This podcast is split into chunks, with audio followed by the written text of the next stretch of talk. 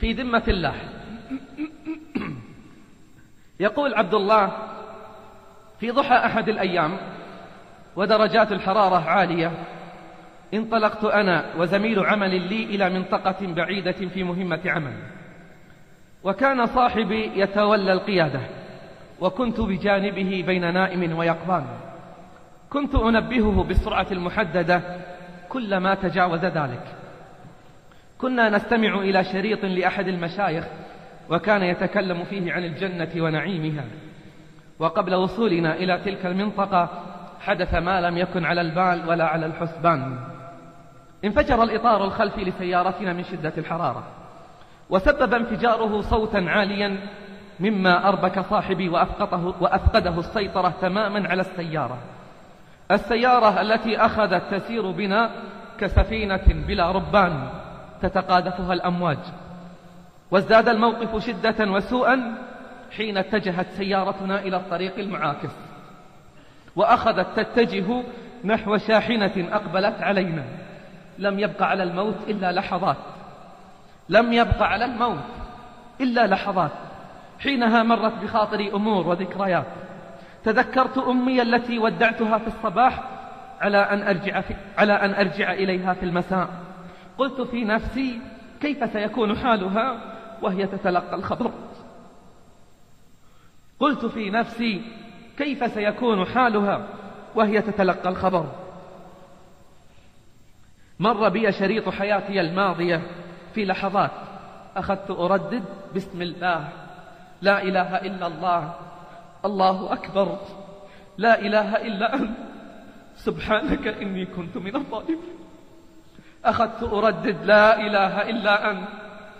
سبحانك إني كنت من الظالمين. أغمضت عيني بانتظار الاصطدام. ثم فتحت عيني. فإذا بسيارتنا قد مرت من أمام الشاحنة التي لم يكن بيننا وبينها إلا خطوات. سقطت سيارتنا في حفرة على جانب الطريق. وساد السيارة صمت قطعه أصوات الذين اجتمعوا حول سيارتنا نزلت من السيارة وأنا أردد الحمد لله الحمد لله الذي بنعمته تتم الصالحة. الحمد لله الذي وسعت رحمته كل شيء. والله ما كان بيننا وبين الموت إلا لحظات. أما صاحبي فلم يستطع النزول من السيارة وانكب على وجهه باكيا من شدة الموقف. وأنا أهدئ من روعه وبينما نحن على هذه الحال أقبل علينا شيخان كبيران. تزينهما لحا بيضاء وثياب قصيرة. أخذوا يقبلوننا ويهنئوننا ويحمدون الله لنا بالسلامة. ثم قال أحدهم لنا كلمات سأظل أذكرها ما حييت أبدا. قال كنا خلفكم. ورأينا ما حدث لكم. رأينا كيف مالت بكم السيارة يمينا ويسارا. ثم مروركم أمام الشاحنة. ونجاتكم من الموت بأعجوبة. لا أقول إلا أنكم كنتم في حفظ الله ورعايته. لا أقول إلا أنكم كنتم في حفظ الله ورعايته. ولا بد أنكم صليتم الفجر في جماعة. فأنتم في ذمة الله. ولا بد أنكم صليتم الفجر في جماعة فأنتم في ذمة الله. يقول عبد الله قلت في نفسي الحمد لله.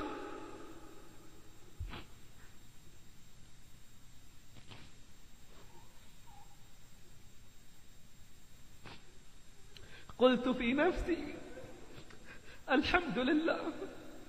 فأنا منذ سنوات طوال وأنا أحافظ على جميع الصلوات في المسجد وصلاة الفجر خاصة. كم أشعر بالأمن والأمان والراحة والإطمئنان. كيف لا؟ وهي حفظ من الله وضمان. سألت صاحبي أين صليت الفجر اليوم؟ لم يستطع الإجابة. توجه خلف السيارة. توضأ ثم صلى سبحان الله. سبحان الله. لم يبق على صلاة الظهر إلا قليل. وصاحبي لم يصلي الصبح إلى الآن. أي حياة هذا